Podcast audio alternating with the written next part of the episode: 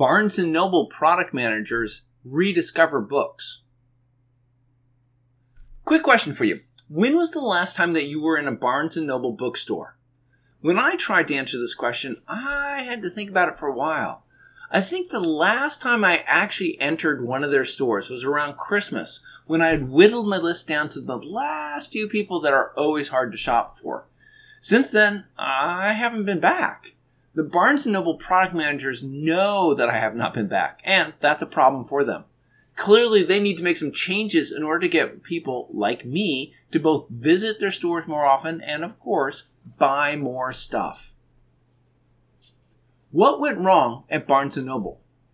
The Barnes & Noble product managers knew that they had a problem on their hands when their CEO told them that they had a problem. The CEO had gone over the booksellers' numbers in preparation for an earnings call with the company's investors. As part of this process, he took the time to visit various Barnes & Noble stores. He didn't like what the product managers had stocked these stores with. His statement was, quote, there's too much stuff in the stores, unquote. What he was referring to was that Barnes & Noble stores were being filled with non-book items. When the CEO visited the Barnes & Noble stores, what he discovered was that the stores were filled with gift items and collectibles. When he saw this, he stated that he wanted to draw a line in the sand and reduce the number of these items that each store was carrying. A good example of what he meant was evidenced by the journals that the stores were carrying. Yeah, they had journals, but the CEO pointed out that they had way too many different types of journals. The Barnes & Noble product managers now have a new mission. Declutter their stores of all the gifts and games that are currently taking up room. Going forward, the company wants to focus on what really makes it money. Books. Barnes & Noble is going to be refocusing on books. The CEO's motivation for making this kind of change in the types of products that Barnes & Noble carries has its roots in money. In a recent quarter, Barnes & Noble had to report a steeper net loss. Things have to change. Going forward, the Barnes & Noble product managers plan on placing their bets on smaller stores that contain a much smaller selection of products that are not books. The plan is to get rid of as many gifts as possible.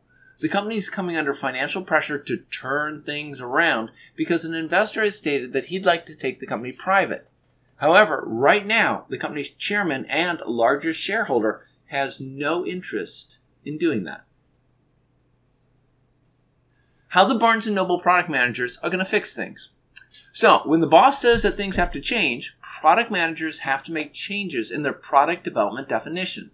What will the Barnes & Noble product managers do now? The product managers are looking for a real shift in the company's strategy that can add to their product manager resume. Changes like this don't just happen. At Barnes & Noble, their sales have not been what they've needed to be for the past 10 quarters. The current state of the stores is not something that just happened overnight. Instead, Barnes & Noble decided to get into the games and educational toys space way back in 2010. This was roughly the same time that digital books had just started to become a growing part of the market. From this point, the stores went ahead and continued to broaden their gift selection. In all honesty, Barnes & Noble currently sells a lot of gifts. Because of this, some of the gift merchandise is going to remain in the stores.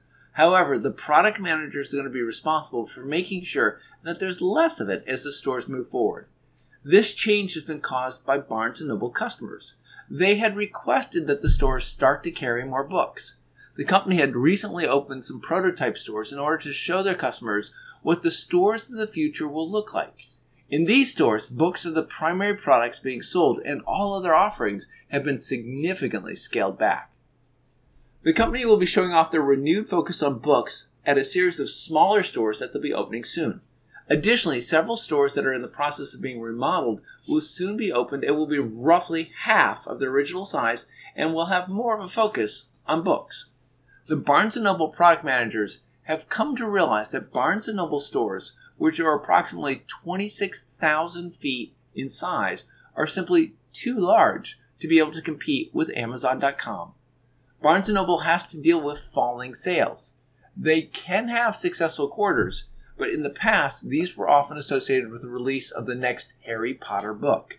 The Barnes & Noble product managers are going to have to figure out how to once again make Barnes & Noble become a bookstore. What all this means for you. As product managers, we're always looking for a way to use our product manager job description to extend our brand.